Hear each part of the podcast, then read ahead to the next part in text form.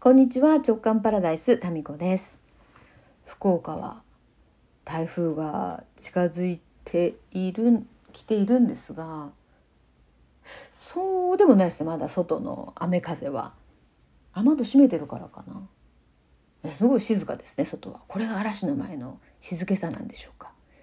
まあ、このね3連休旅行の予定立ててた方もいるかもしれないし、まあ、各種イベントがね軒並みこれ中止になっちゃってますよね。福岡でもこの週末この3連休の中ですね。まあいろんなコンサートとか、まあ、ライブが予定されてたみたいなんですけど、まあ、ほとんど中止になってますよね。まあ、そんな中矢沢永吉さんのライブだけは福岡 PayPay ドームで開催されるっていうそういうことになんかニュースでねちょっと飛び込んできましたけどネットニュースで、まあ、これに関して結構 賛否両論あるみたいなんですがなかなか難しいですよね。この開催するか中止にするかっていうこの判断がね。大変ですよ。何かを主催するっていうところのね、えー、決定権がある方っていうのは。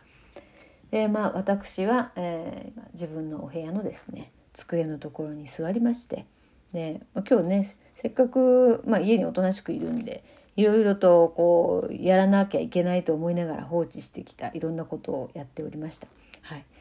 でですねそのこと今月自分会館 JK 塾の同窓会がね9月3日にありまして全国からメンバーが集まってきてで大型バスに乗って、えー、わらびのっていう篠栗町にあるねとっても見晴らしがいいカフェで開催できました。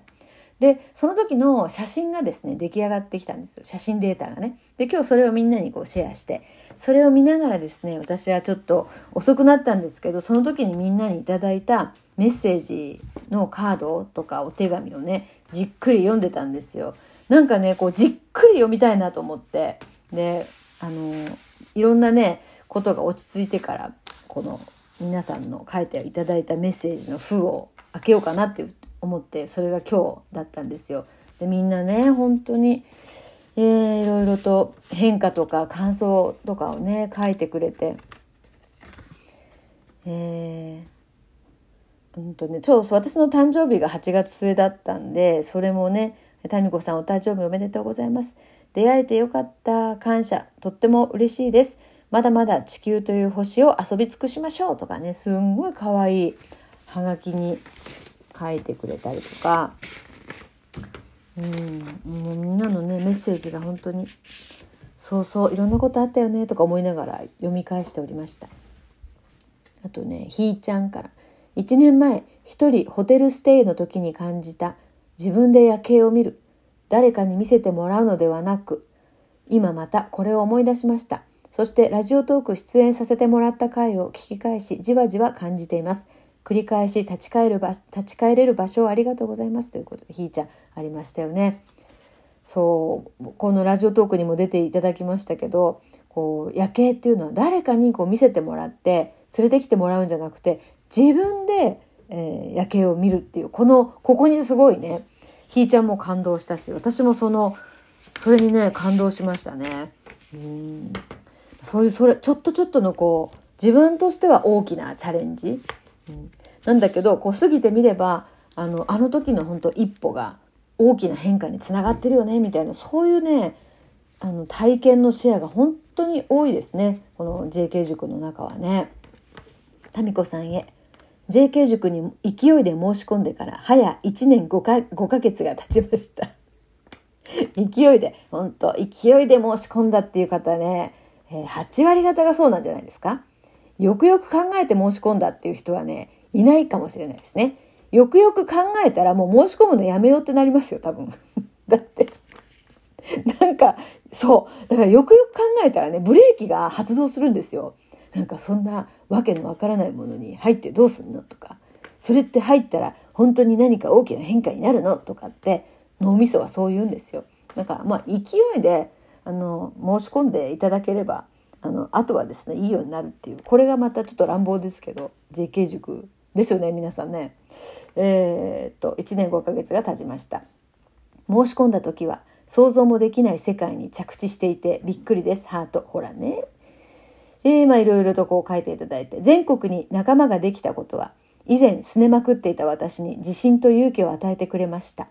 ねえコロナの中でも丁寧にオンラインで信頼関係を築けたことがここにつながっていると思うと本当に感動です。みんながいろんなステージを経験しながらたどり着いた今ここを共有できるのがめっちゃ嬉しいです。うん根っからの長女体質の私は民子さんの発信や JK 塾の講座内容が毎回響きまくりでたくさんの学びがありましたお金のブロックも緩んだし量子力学も引き寄せもすごく面白かったですラジオトークもめっちゃコアなファンですこれからも楽しいおしゃべりを届けてくださいねありがとうございますねなっちゃん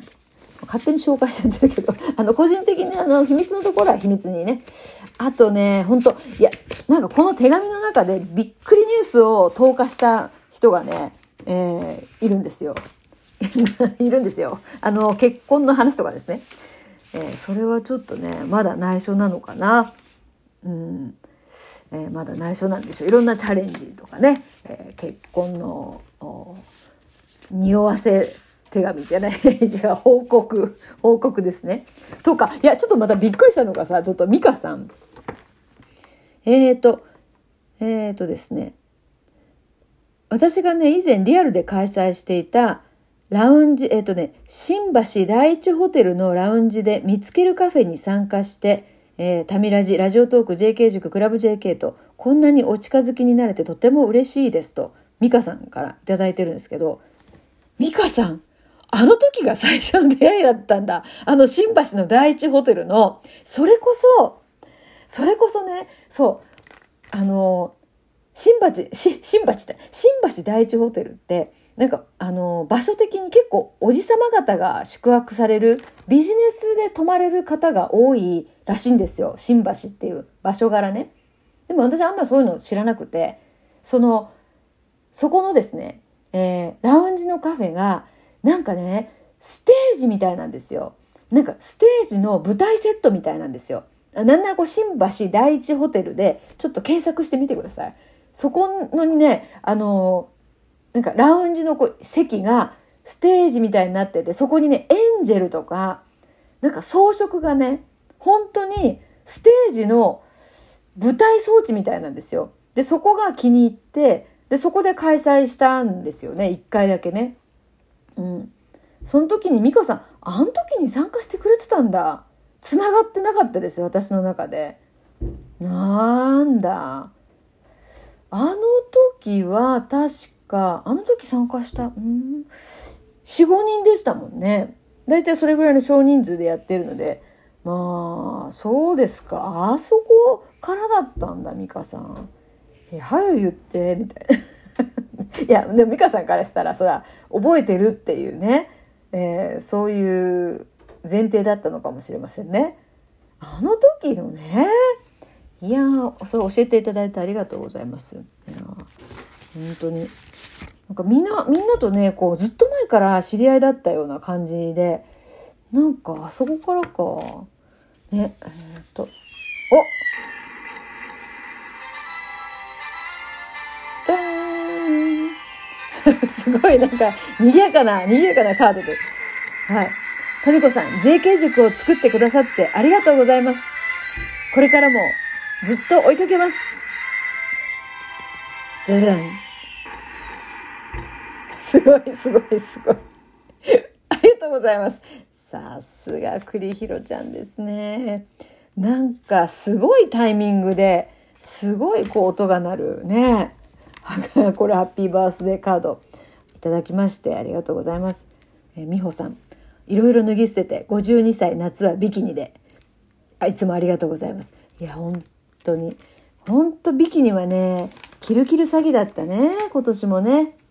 来年こそはビキニを着ている自分に、これジャンプしてですね、クォンタムディープです。失敗しましたからね、今年はもう。でもなんか、そう、あの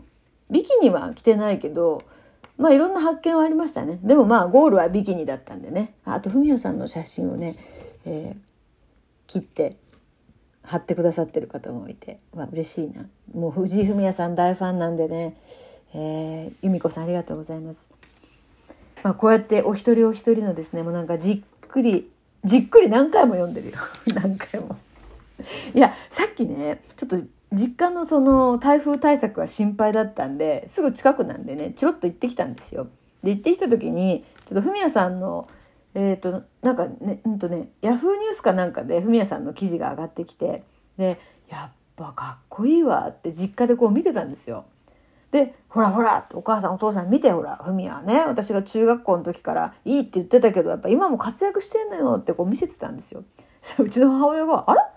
その男の子なんかあんたに似てない?」って言われて その男の子っていうのもねまあまあ母の世代からすると年下なんでねそうなんですけど「あなた似てない?」って言われたんですよ。お母さん初めてそう思ったけど似てないって言われて なんかすごいいや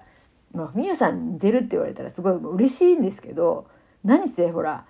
年齢は60歳の男性じゃないですか。なんか似てるって言われてもなんて微妙でしたね。雰囲気が似てるはめっちゃ嬉しいんですけどなんかしかもそれを母に言われたっていうのが なんか微妙じゃないですか。なんかどういうリアクションすればいいのかっていうね。だ相手はねあの男性ですから。でもなんかやっぱり年齢重ねていくと見た目っていうよりか雰囲気なのかもしれませんよね。でも私はもう中学校の時からフミヤさんが大好きすぎてもう毎日見て毎日音楽も聴いてるからなんかだんだん周波数が合ってきてですねもう人生の幕を閉じる頃にはですねもうフミヤさんになってるかもしれないんですよね。いやそんなことはない。そうだったら怖いわ、えー、でもなんかちょっと嬉しいようなどうどう反応していいのかわからないというそんな感じでございました。それでは皆さん台風くれぐれも気をつけて。